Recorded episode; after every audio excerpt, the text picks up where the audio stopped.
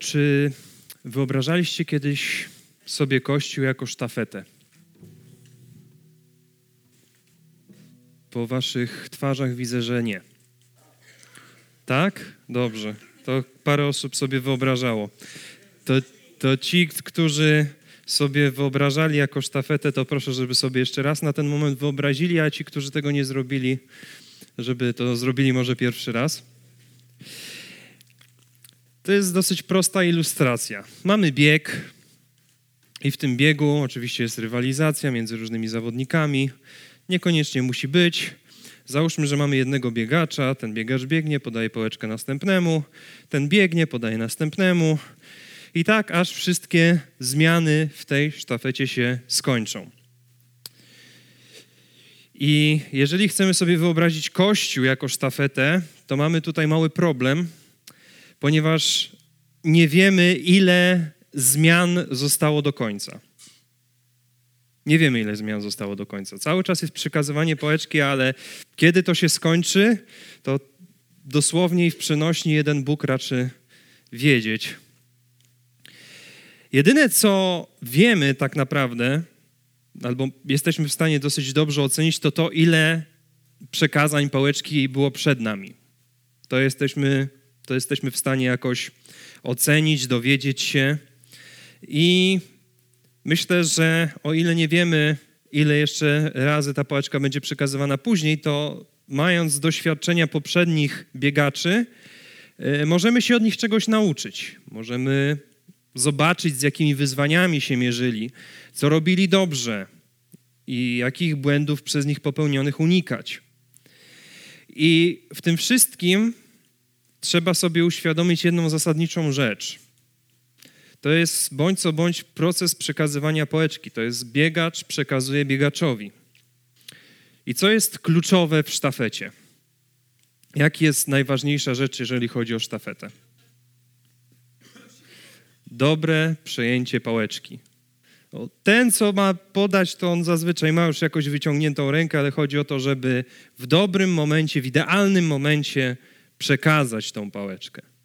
I kiedy ten moment następuje? Już teraz odnieśmy to dalej do ilustracji biegacza. No, kiedy zawodnik przede mną jest gotowy do biegu, już nawet zaczyna trochę truchtać, nie? Już tam jest, że tak powiem, na rozpędzie, bierze pałeczkę i biegnie dalej. Jest gotów, żeby ją przejąć i biec samemu już do wyznaczonego celu.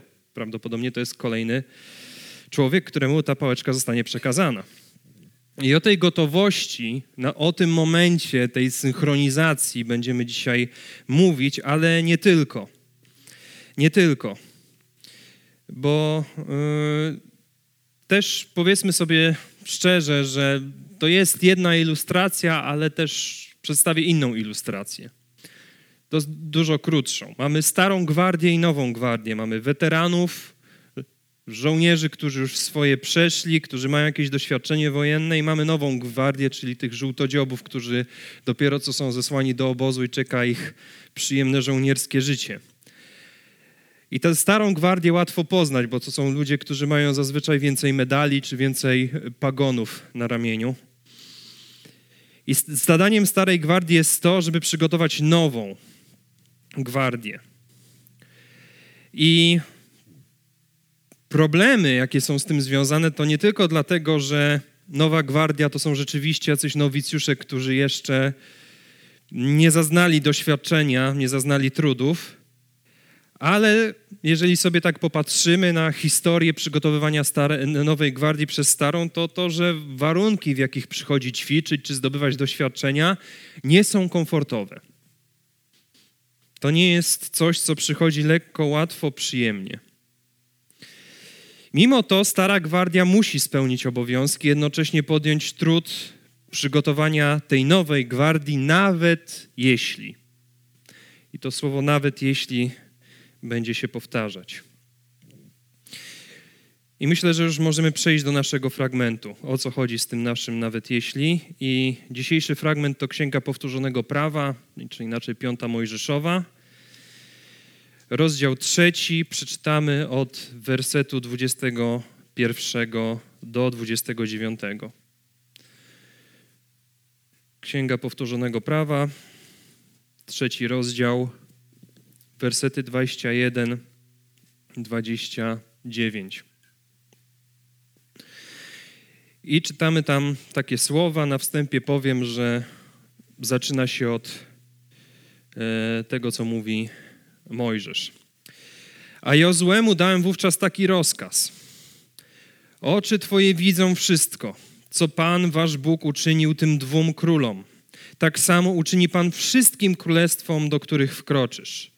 Nie bój się ich, gdyż Pan, Wasz Bóg, walczy za Was. Zanosiłem wówczas do Pana błaganie. Panie, Boże mój, zacząłeś ukazywać swemu słudze swoją wielkość i możną rękę swoją. Któryż Bóg na niebie i na ziemi dokonuje takich dzieł jak Twoje i tak potężnych czynów jak Twoje?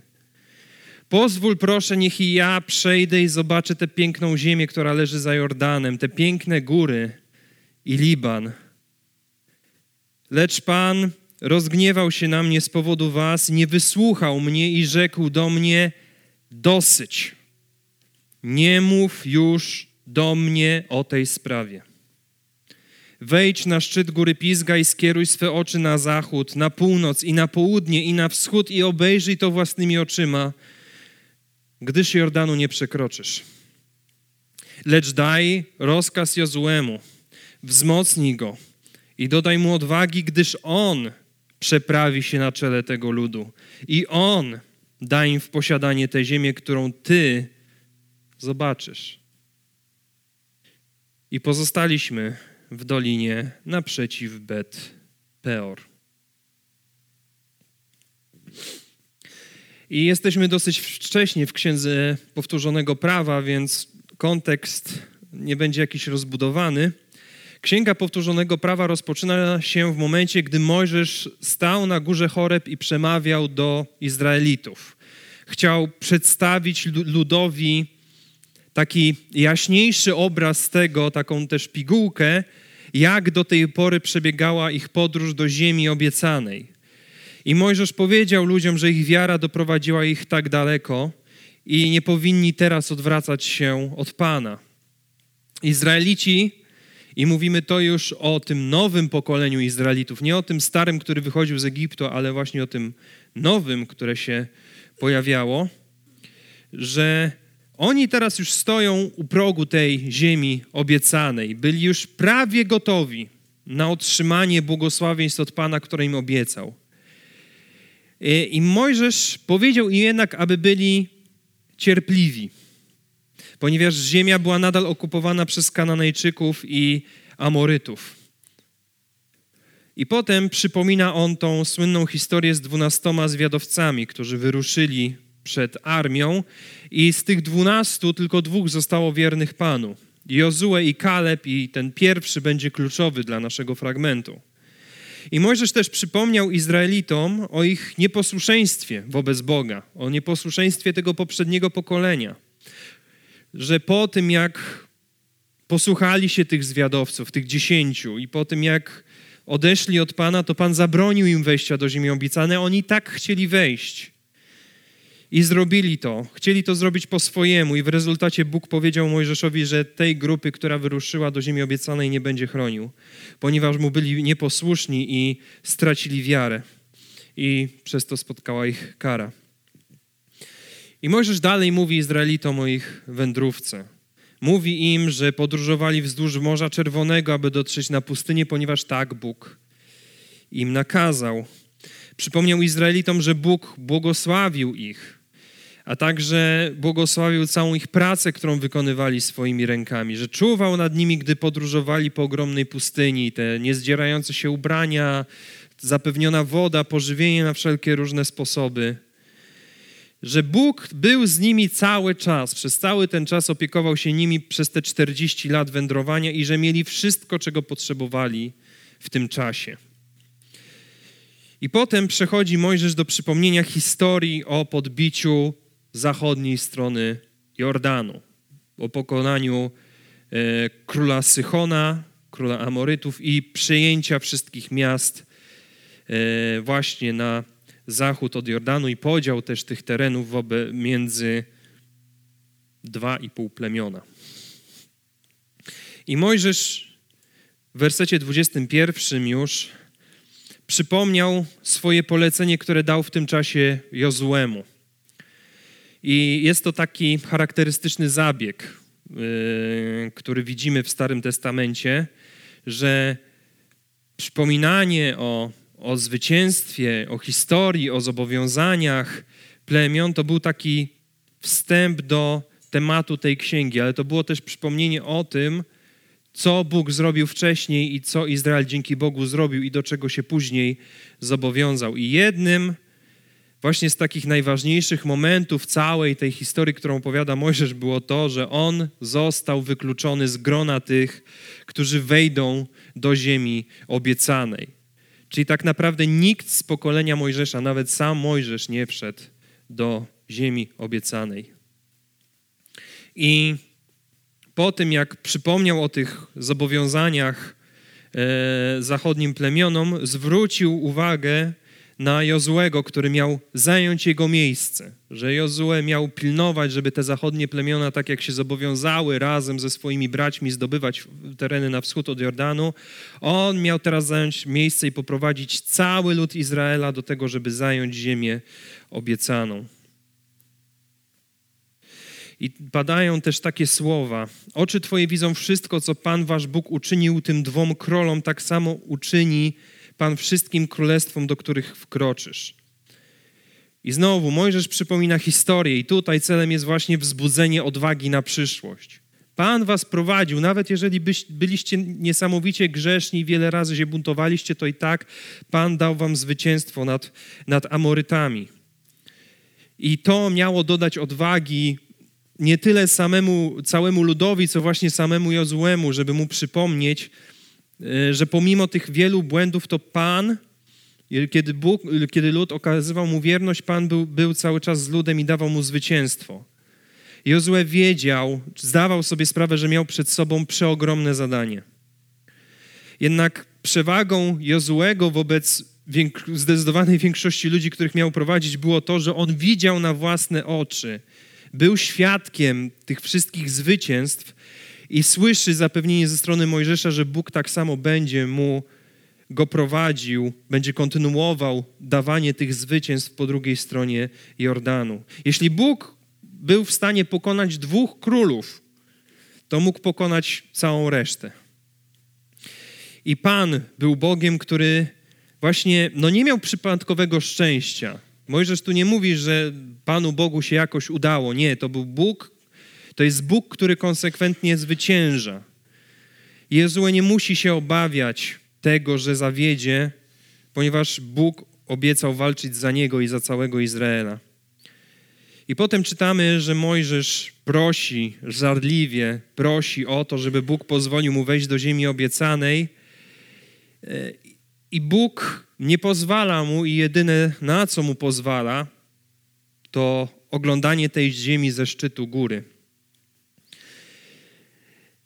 I następnie Bóg przechodzi do ważnego tematu, że Mojżesz, który jest właściwie u kresu swojego życia, swoje ostatnie siły, swoje ostatnie tchnienie, swoje, swoje ostatnie chwile na tej ziemi ma przeznaczyć na to, żeby przygotować Jozłego do roli przywódcy narodu izraelskiego, tak jak tą rolę wypełniał Mojżesz.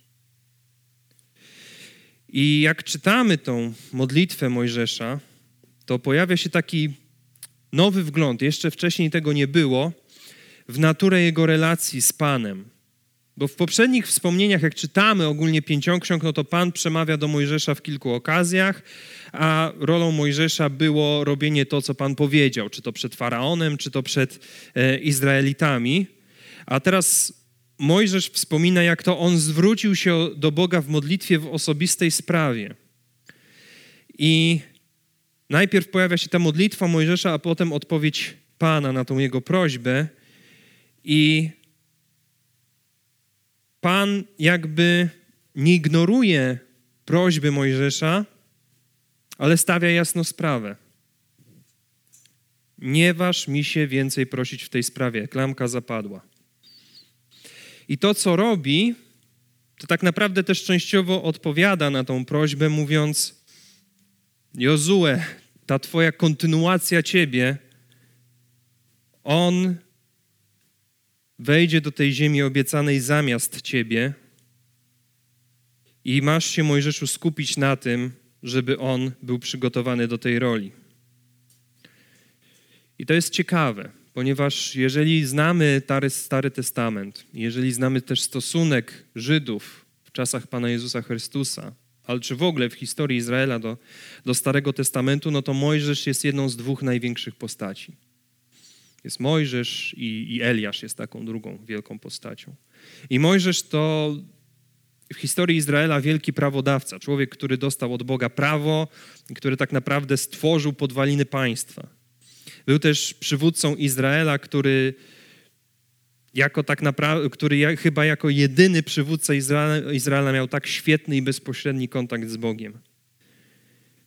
I Mojżesz uznawał Boga jako wszechwładnego Pana, a sam określał się jako jego sługa. I dopiero pod koniec swojego życia tak naprawdę Mojżesz zdaje sobie sprawę, że dopiero chyba zaczyna rozumieć, kim Bóg jest, jaki jest Boży majestat, jak potężny jest Bóg. Że Bóg dopiero wtedy zaczyna trochę bardziej objawiać się Mojżeszowi i całemu ludowi. I mamy wyrażenie Twoja wielkość i Twoja można ręka. To odnosi się właśnie do budzącego szacunek, wręcz strach charakteru Boga i jego budzących podziw działań na rzecz Izraela. Ale też to, że Mojżesz nie mówi Panie, tylko mówi Twoja, jakby bez, zwraca się do Boga osobowo, wskazuje, że ta prośba jest bardzo osobista, a jednocześnie relacja Mojżesza z Bogiem jest bardzo bliska. I Mojżesz, jak już wspomniałem, odnosi się do siebie jako do sługi pańskiego, czy on jest świadomy w swojej pozycji przed Panem i jednocześnie zdaje sobie sprawę, że jego prośba jest nader śmiała. Jest nader śmiała, ponieważ wie, że Bóg mu zakazał. On wie, że Bóg definitywnie postanowił, a mimo to zbiera się na odwagę, nazwijmy to, i prosi jeszcze raz, czy Bóg może ewentualnie nie zmieni swojej decyzji. Ale słowa też, te, te, też pokazują takie głębokie poruszenie i tragedię położenia, w jakim znajdował się Mojżesz. Ponieważ zaczął on rozumieć, nie tylko dostrzegać, bo ciężko nie było dostrzec cudownych dzieł Boga, ale zaczął rozumieć, o co w tym wszystkim chodzi. Od wyjścia z Egiptu, aż właśnie podwój tych ziem przy granicy z Jordanem. I teraz zbliżał się punkt kulminacyjny. To już jest ten moment, do którego to wszystko prowadziło. I on nie mógł zobaczyć wypełnienia się obietnicy, której Bóg dał. A była to obietnica, której poświęcił większość, dużą część swojego życia, właściwie większość. I myśl, że nie zobaczy jej spełnienia, była dla niego zbyt przytłaczająca. Była zbyt przytłaczająca, by mógł ją zaakceptować bez żadnych obiekcji, bez żadnego ale, bez żadnego proszę. I Mojżesz przystępuje do działania, wychwala Boga, który jest niezrównany, ponieważ nie ma, nie ma bogów takich, takich jak On. I takich czynów Bóg nie inni bogowie nie robią jak, jak Bóg. I to są słowa, które tak naprawdę nawiązują do tego, co było wcześniej. I są związane z największym cudem chyba ze wszystkich w całym pięciu księgu, czyli wyjściem z Egiptu. Podczas świętowania tego wyjścia z Egiptu. Mojżesz śpiewał: Któż jest jak Ty wśród bogów, Panie, któż jest jak Ty wzniosły w świętości, straszliwy w chwalebnych czynach sprawco cudów. Więc wyjście z Egiptu to nie było tylko spektakularne wydarzenie w historii Izraela, ale to był też dowód na to, że Bóg nie ograniczał swojej władzy tylko do jednego ludu, nie tylko do kręgu Hebrajczyków ale był Bogiem na całym świecie, był Bogiem całego świata, który poprzez wydarzenia historyczne zmierzał do wypełnienia obietnicy ze swoim ludem. Tak potężny i tak kochający jest to Bóg. I Mojżesz przywołuje te fakty, aby podkreślić autorytet Boga, że, że wie, z jakim Bogiem ma do czynienia. I od, odniósł się do czegoś, co w uproszczeniu można by nazwać takim rynkiem idei, który istniał w jego czasach, ponieważ on tutaj nawiązywał do myślenia pogan, bo mówi, który, który z bogów jest taki jak ty. I można by, by przypuszczać zaraz, to, to są jacyś inni bogowie. No nie. To jest takie wyznanie wiary, które mówi, że Ty, Boże, jesteś jedynym Bogiem, no bo nie ma możliwości, żeby byli inni bogowie, skoro Ty jesteś tym jednym, jedynym, najwyższym Bogiem. Nie jesteś najlepszym spośród wielu, Ty jesteś jedyny, który jest prawdziwy. Ty jesteś jedyny, który jest, jesteś prawdziwy, bo jesteś tak wyjątkowy, tak niezrównany, tak potężny, że tylko Ty musisz być prawdziwy. I od wersetu 26 czytamy, że pomimo takiego podejścia Mojżesza do sprawy, jego prośba nie została wysłuchana. I ton odmowy Boga wydaje się bardzo silny. Wydaje się nawet, że Bóg jest wściekły. A jednak w pewnym sensie to wskazuje na intymność relacji. To była relacja miłości, którą miał Bóg z Mojżeszem. Ale Mojżesz w tej relacji nie był równym partnerem, tylko zawsze był, miał status sługi lub poddanego. I ta wytrwałość Mojżesza w modlitwie, bo tego nie można mu odmówić, która w tym momencie wzbudziła gniew Pana, była też, nie ukrywajmy, jednym z jego największych atutów. To właśnie jego niezachwiana wiara i wytrwałość e, w wielu trudnościach doprowadziły Izrael, do, do Izraelitów do momentu, w którym są teraz. Że jego wytrwałość doprowadziła do tego, że ten lud nie zboczył, że ten lud pomimo tego całego buntu wytrzymał te 40 lat. I prośba Mojżesza prawdopodobnie sama w sobie nie była niewłaściwa. To był pewien efekt jego gorliwości. Ale to, co mogło być niewłaściwe u Mojżesza, to to, że on stracił z oczu to, co było najważniejsze w tym wszystkim. Ponieważ dla Mojżesza wizja spełnienia obietnicy była ważniejsza od tego, kto tą obietnicę daje. Przynajmniej w tym momencie to się ujawniło. Że Mojżesz nie miał się skupiać na wejściu do ziemi obiecanej, ale miał cały czas skupić się na Panu, który dał tą obietnicę wejścia do ziemi obiecanej. Że to Pan miał być tym, na czym swoje oczy miał skupiać Mojżesz i Bóg poprzez tą odmowę mu to przypomina. Mało tego, że jemu to przypomina, to, to są słowa, które Mojżesz kieruje do całego Izraela. To miało też przypomnieć całemu Izraelowi. Słuchajcie, to, że wejdziecie do ziemi obiecanej wcale nie jest najważniejsze. Najważniejszy jest Bóg, który dał wam tą obietnicę wejścia do ziemi obiecanej, bo On to wam zagwarantował.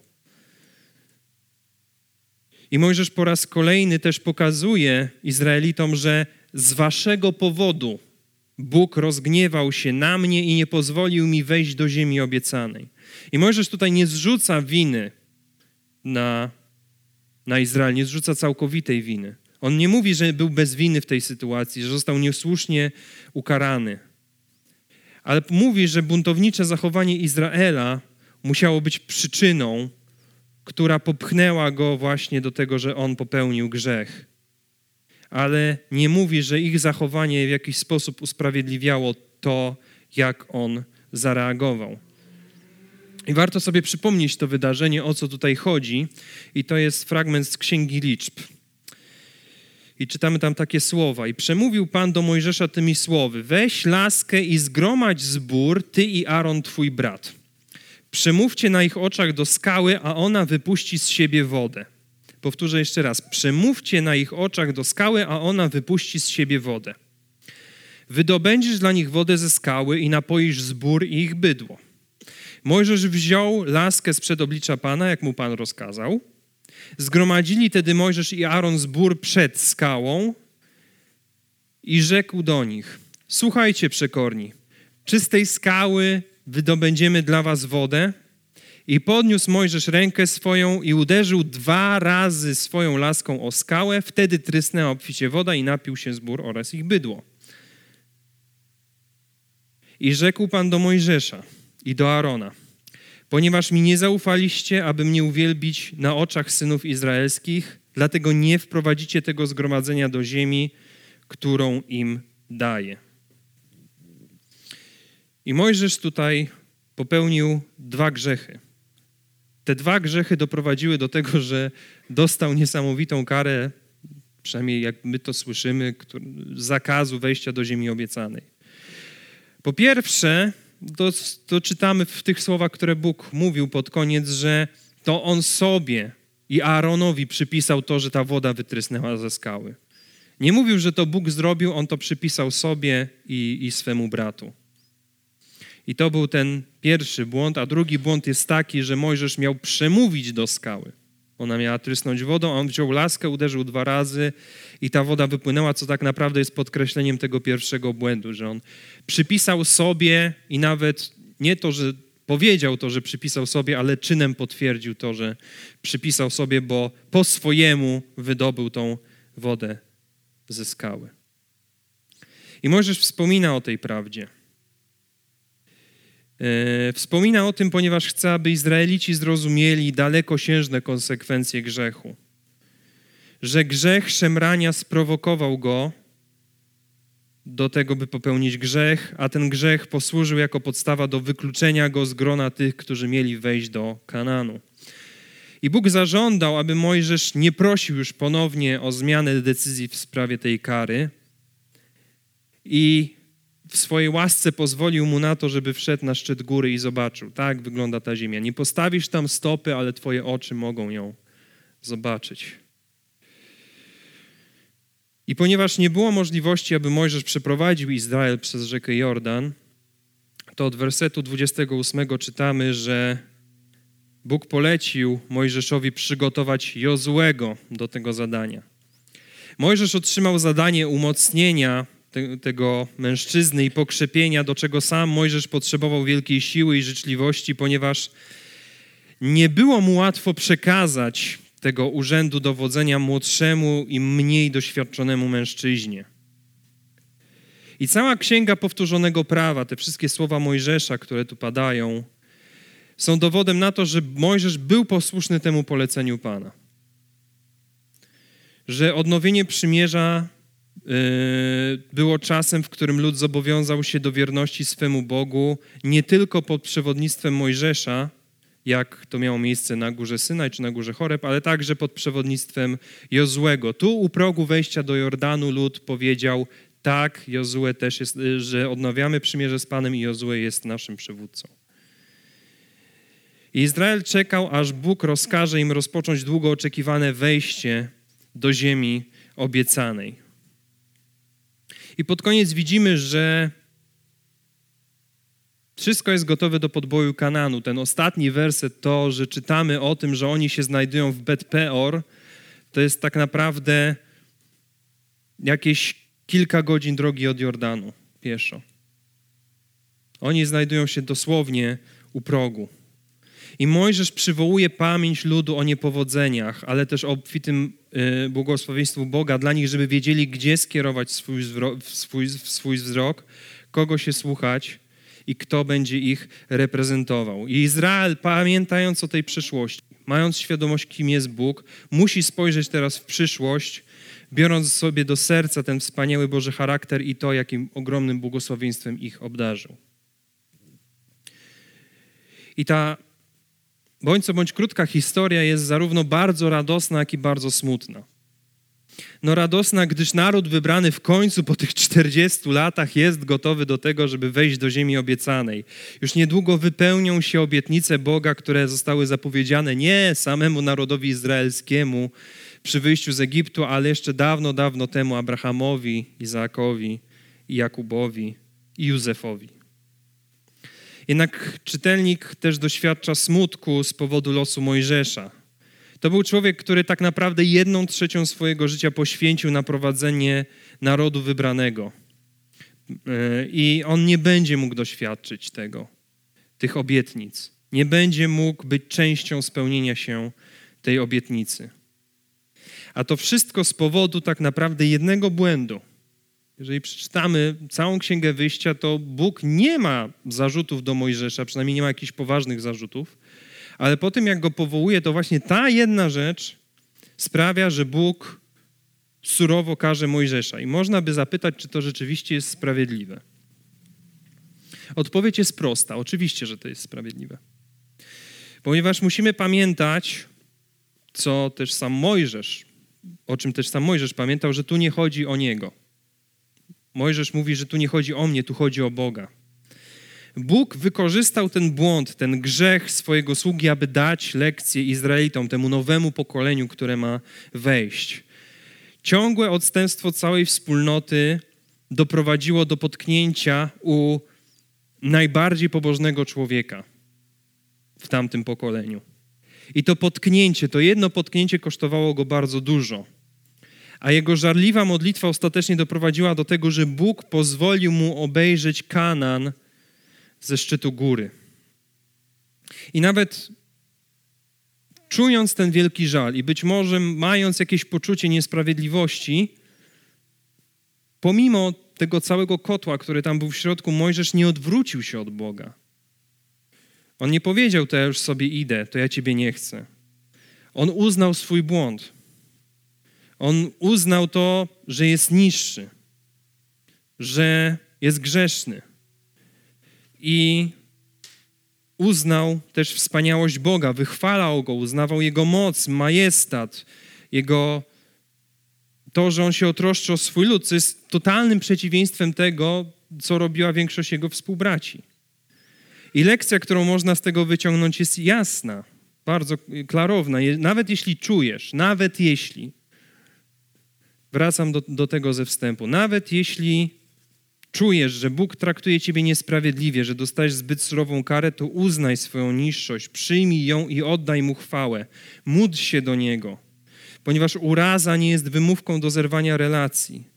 I nawet nasz Pan Jezus Chrystus w tym w momencie kryzysowym, czyli w ogrodzie Getsemane, kiedy ze strachu krwawy pot mu spływał z czoła, nie użył tego jako pretekstu do zerwania relacji z Bogiem.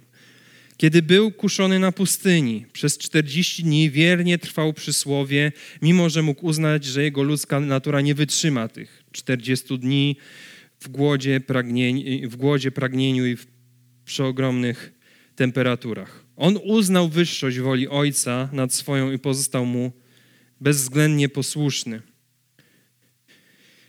Jednak cała ta historia, ten grzech Mojżesza stał się też okazją do tego, by powołać nowego przywódcę. Jozłego. I Jozue to jest ktoś, kto już miał okazję się wykazać.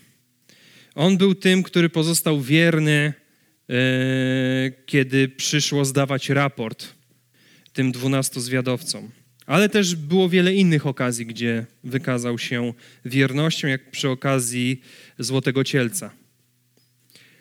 Mojżesz tą resztę swojego życia, nie wiadomo ile to, to miało trwać, ale resztę życia miał właśnie spędzić na tym, by przygotować tego jeszcze nie do końca doświadczonego mężczyznę na to, by wziął na swoje barki ten sam ciężar, jaki niósł Mojżesz. Zatem znalazł się on w mało komfortowej sytuacji. Mojżesz znalazł się w bardzo mało komfortowej sytuacji, ponieważ został ukarany, musiał żyć z wizją tego, że nie będzie miał udziału w obietnicy, a jednocześnie musiał przygotować jeszcze kogoś jeszcze na to, żeby to jednak on wypełnił niesamowicie ciężką rolę.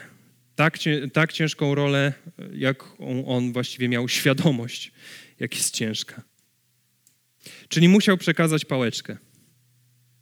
On już swoje wybiegł. To już ten mom, był ten moment, kiedy Pan Bóg mówi: Słuchaj, tu już Jozue będzie się rozpędzał, tak że musisz przekazać. I to, jest, I to było takie bolesne, byśmy powiedzieli, przekazanie pałeczki. I tu mamy kolejną lekcję, ona, która wypływa z tego wszystkiego, co mówiliśmy wcześniej, że naszym zadaniem jest wypełniać wolę Bożą niezależnie od tego, jak się czujemy, z czym się mierzymy, jak są trudne warunki, okoliczności wokół nas. Szczególnie jeśli chodzi o przygotowywanie nowego pokolenia, czy też nawet przygotowywanie nowych przywódców. Ponieważ stara gwardia kiedyś odejdzie. Jakby są dwie rzeczy, które są pewne, są to podatki i śmierć, więc ta druga z nich zapewnia nas, że stara gwardia kiedyś odejdzie. Czy to z powodu braku sił, choroba, śmierć, jakiekolwiek inne okoliczności, no w końcu jej nie będzie. I zadaniem starej gwardii, oprócz tego, że ma wypełniać swoje zadania, opiekować się wspólnotą, trzymać rękę na pulsie w momentach, w momentach kryzysu, odpowiednio prowadzić ludzi, no to jest też właśnie przygotowanie nowej gwardii do tego, żeby ich zastąpiła. Nową, nową gwardię trzeba przygotowywać, nawet jeśli stara gwardia ma się nie najlepiej. Nawet jeśli stara gwardia jest jak Mojżesz, proszący Boga o, o wejście do ziemi obiecanej, nawet jeżeli jest załamana, zdruzgotana, odczuwa jakieś poczucie niesprawiedliwości, czy widzisz, że nie udało jej się wytrwać, czy uporządkować wszystkiego tak, jak powinno być, czy jakiekolwiek inne bolączki ją dotykają. Problemy, brak doświadczenia, czy nieuporządkowanie tu i ówdzie, to, to, nie są wymówki, to nie są wymówki, żeby zaniedbywać obowiązki. Szczególnie właśnie obowiązek tego, żeby szykować nowych ludzi do przyjęcia opieki nad, nad wspólnotą, bo jeżeli się ich nie przygotuje, to bałagan będzie jeszcze większy tak naprawdę, bo nie będą gotowi do tego, żeby poradzić sobie z problemami. I nasz Pan Jezus Chrystus jest tego doskonałym przykładem, ponieważ On przygotowując apostołów do wypełniania ich misji, nie miał szczególnie komfortowych warunków. Właściwie o jakich warunkach my tu mówimy, tak powiedzmy sobie szczerze. No. Cały czas chodził z miejsca na miejsce, nie miał domu, drzwiami i oknami waliły do niego tłumy, żeby kogoś uzdrowił albo zrobił jakiś cud. Cały czas był prześladowany przez duchowe elity. Mało tego, nie wszyscy, ta rotacyjność jego uczniów czasami była naprawdę kosmiczna, bo czasami to chodziło w setki albo tysiące, przychodzili, odchodzili i tak dalej. Weź w takich warunkach, przygotuj kogokolwiek do, do dalszej służby. No ale Pan Jezus to zrobił. Zrobił, dał radę. Mało tego, mamy inny przykład, bardzo dobry w Nowym Testamencie. Apostoł Paweł. Apostoł Paweł, który też, no, misjonarz z krwi i kości, trzy podróże misyjne. W żadnym miejscu nie zabawił dłużej niż, prawdopodobnie dłużej niż dwa lata. Więc chodził, zakładał, ewangelizował, prowadził zaoczne szkolenia, jak w przypadku Tymoteusza czy, czy, czy Tytusa, prowadził też, nie wiem, kurs korespondencyjny, listowny z, z różnymi ludźmi i też mu się udało. Też udało mu się przygotować, nie wiemy jak liczne grono, ale jak się tam poczyta koniec ka każdego z listów napisanych przez Pawła, no to tam można ze 20 osób znaleźć. Także to, to nie jest ma, ma, mała grupa, prawdopodobnie było ich jeszcze, jeszcze więcej. Je, Jezus Chrystus i apostoł Paweł wiedzieli, że to wszystko od Ojca przychodzi. Oni wiedzieli, jaki jest Bóg Ojciec. Wiedzieli, że jak dał obietnicę, to ją wypełni. Że On będzie działał u tych, którzy są przygotowywani, że będzie ich prowadził, że oni spełnią swoje zadanie. Że Duch Święty będzie z nimi w momentach zarówno przygotowań, w momentach dobrych, właśnie jak i też w momentach kryzysu. I dowodem tego w Starym Testamencie jest Jozue, trenowany przez Mojżesza. Poprzednie moje kazanie mówiłem też o Eliaszu i Elizeuszu. To też jest ten przykład. Eliasz dokładnie miał ten sam problem. Jak to za moich czasów nie będzie przebudzenia? To dopiero za Elizeusza Pan Bóg powiedział, no nie pytaj się, to nie twój interes. Masz, masz, masz robić, co masz robić. I też Eliasz musiał przygotować Elizeusza, Mojżesz musiał przygotować Jozłego, a nasz Pan Jezus przygotował apostołów do tego, żeby dalej kontynuowali wypełnianie się Bożej woli, prowadzenie Bożego ludu. I myślę, że w pewnym momencie każdy zbór, każda wspólnota musi sobie właśnie też stanąć przed tym, przed tą, że, przed, tym taką, przed tą kwestią, że być może czas, żeby się nad tym głębiej zastanowić. Amen.